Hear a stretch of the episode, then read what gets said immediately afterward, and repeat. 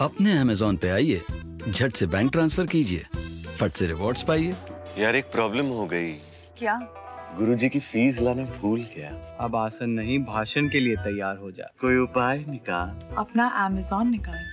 जहाँ से योगा मैट लिया वहीं से योगा फ़ीस भर डाल। अपने अमेजोन से स्टूडेंट गुरुजी पेमेंट भी होगा? होगा।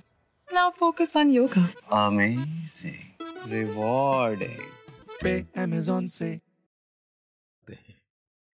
मेरे प्यारे देशवासियों, तेरह जनवरी गुरु गोविंद सिंह जी की जयंती का पावन पर्व है।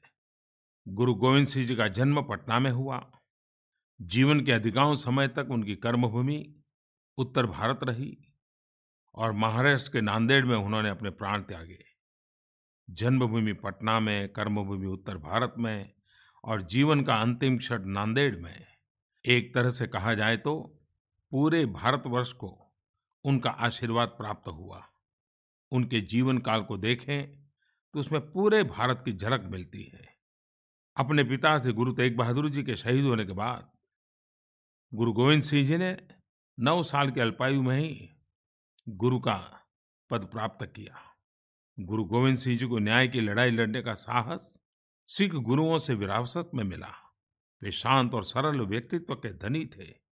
लेकिन जब जब गरीबों और कमजोरों की आवाज़ को दबाने का प्रयास किया गया, उनके साथ अन्याय किया गया, तब तब गुरु गोविंद सिंह जी ने गरीबों और कमजोरों के लिए अपनी आवाज़ दृढ़ता के साथ बुलंद की और इसलिए कहते हैं, सवा लाख से एक लड़ाऊं चिड़ियों से मैं बात तड़ाऊं तबे गोविंद सिंह नाम कहाऊं वे कहा करते थे कि कमज़ोर तबकों से लड़कर कभी ताकत का प्रदर्शन नहीं किया जा सकता।